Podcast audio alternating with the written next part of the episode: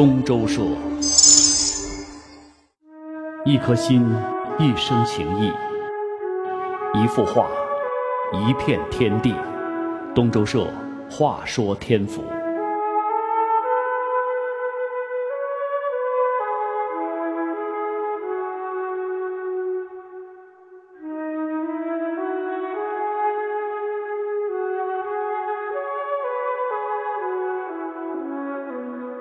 这幅画很有名啊，《江山雪霁图》，据传呢是文人画鼻祖王维的作品啊。无论是真假吧，这的确是古画里头我最喜欢的一幅描绘雪景的作品。这画里面啊，流淌着一股祥和雅静之气，灌木苍劲，云水缭绕，远山叠影，古意威猛啊。如果能够静心观赏的话，一定能够洗清心中的浮躁。其实关于白色。那也就是这个雪的颜色啊，从来都是这个绘画的一个难点。那么相比于青绿橙黄、蓝碧紫红，这个白色啊，因为它极简单、极朴素，反而是很难表达的。那么如何表现这样一份纯净、这样一份透彻之美呢？古往今来，很多画家都曾经做过那种卓有成效的探索。那今天我要给您介绍这位呢，是当今中国画坛。驾驭白色的油画大家叫张国忠。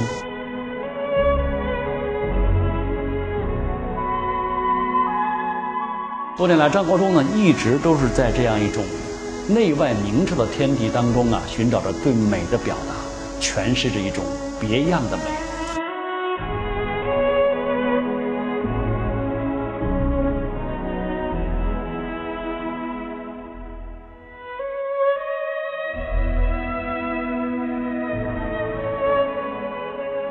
我一直觉得吧，一个有天赋的人啊，如果遇到好的机遇，又能够及时抓住机遇的话，他不想成事儿都很难。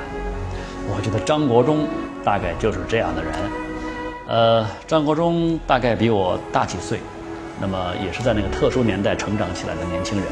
不过呢，他这一生当中啊，可以说是有好几次重要的机遇都被他的天赋给抓住了。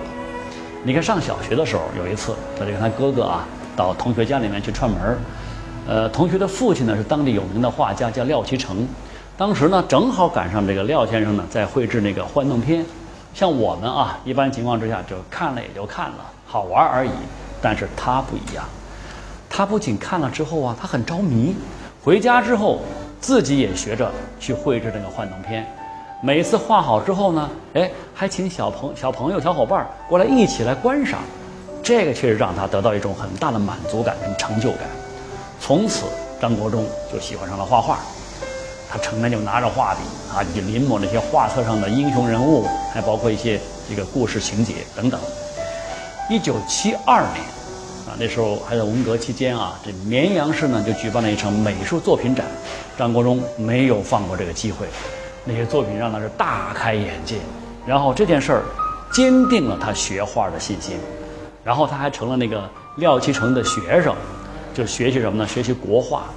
其实廖其成先生啊，他也是名师出高徒啊。他的老师是谁呢？是刘继明。以前我们讲过的，这在花鸟画上真的是非常厉害的一个高手。所以这个张国忠呢，在廖其成的带领之下，就正式走进了绘画世界。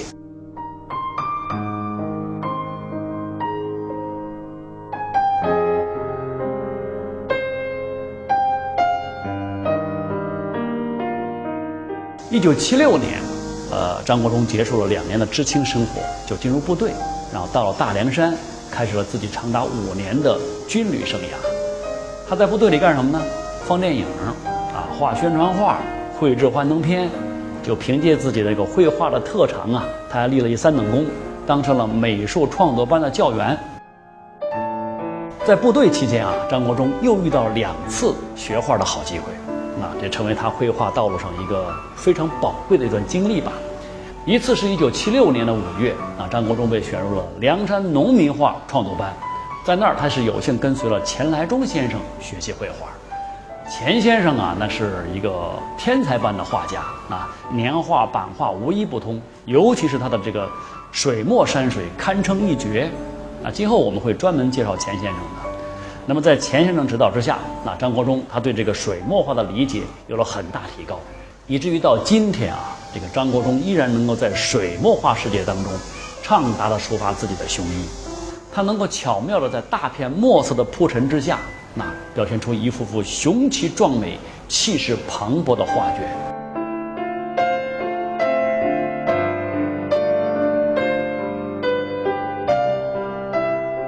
那么，另外一次重要的机会是什么呢？是当年四川美院的两位老师，西画的教授张方振和蔡振辉两位先生，就到张国忠所在的部队里面去体验生活。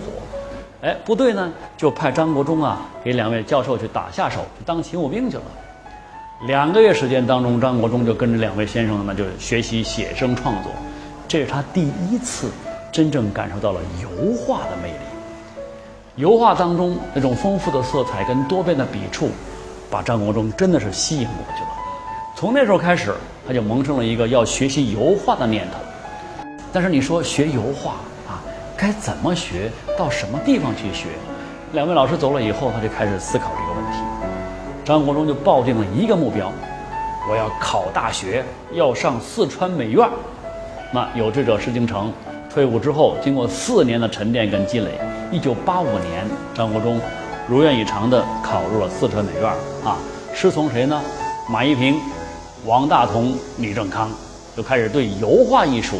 有了一个全新的认识和学习机会，从结构到色彩，从静物到人物，那再到风景，这一切是从零开始啊！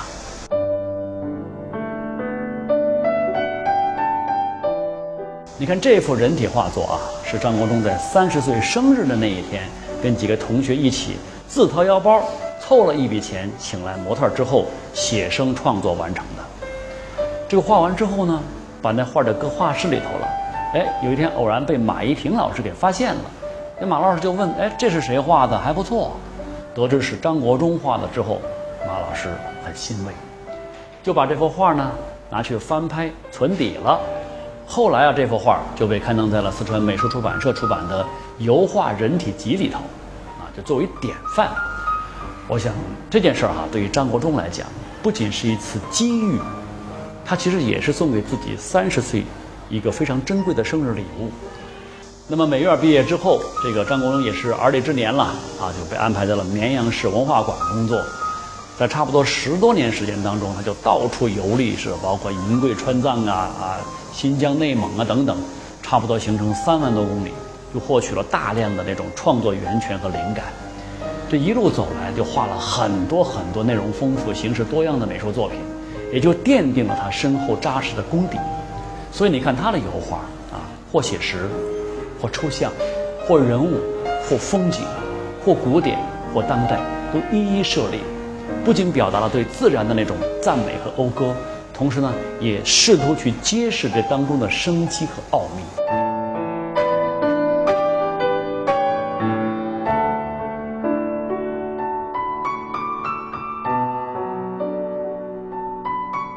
你看这一幅。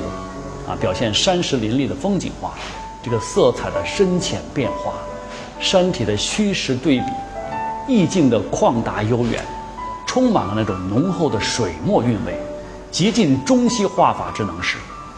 从这幅画当中，你不难看出啊，张国忠他对各种绘画语言的那种驾驭能力非常之强，既有西画的艺术语言，同时还有中国画的韵律之美，还有版画的构成美学。哎，说到这儿，我就要介绍一下张国忠的版画创作了。这个呢，同样也是非常出彩的。就拿他在一九九零年啊，用八天时间创作这一幅木刻版画《枪家寨》来说，这可是他的版画处女作啊。但是，一出来就以自然啊朴拙的鲜明特色，在首届全国青年版画大赛里面就得了个三等奖。对于从来没有创作过版画的张国忠来说，这是太大的一种鼓励跟肯定了。当然了，对于张国忠来说，他最钟爱的还是油画。为了走出巡回和徘徊，找到属于自己的绘画语言，那张国忠呢就进行了多年的摸索跟实验。二零零三年，他因为是想表现一种那种血气氤氲的效果，张国忠呢就在色彩的深浅变换当中得到了灵感，从而终于开始进入一片独具意趣的自由天地。你看这张张国忠雪白世界的开篇之作《回家》，白色的点线面，活跃于灰色之中，如虚似幻。但是呢，如果你仔细去辨认的话，你会发现，每一个物件都非常的清晰，层次很分明的。雪中的树一片朦胧，但是积在雪刹间的那个雪却非常清晰。白色的雪啊，白色的树，白色的马，各种不同的白，和谐共处，雪落无声，美的就跟一场甜美的梦似的。这幅回家最后是入选了第三届中国油画精选作品展，而且获得了画界一致的好评。那么后来呢，张国忠呢，以同样创作风格的作品《出山》，更是一举入选了中国当代写实油画展和十一届全国美术作品展，成为了当时啊。四川唯一同时入选政府性跟学术性展览的画家，张国忠啊，也就此确立了自己的绘画风格，在白色这个基调之中，呈现出一个个纯净高洁的冰雪世界。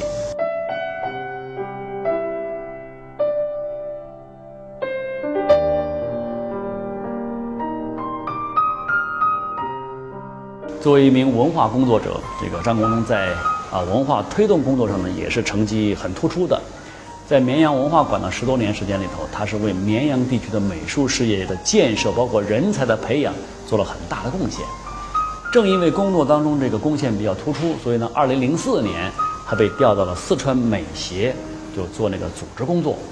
尽管说哈，现在他已经是省美协的副主席了，啊，不管工作多么忙，他也从来没有停止过对艺术的探索跟创作。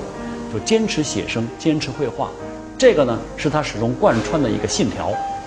对于未来啊，张国忠说过，他说我不是那种炒陈饭的人，我更愿意研究更多的可能性，我会不断探索啊，不断进取，使艺术风格达到最高境界，让油画的色彩更美，语言更好，品味更高。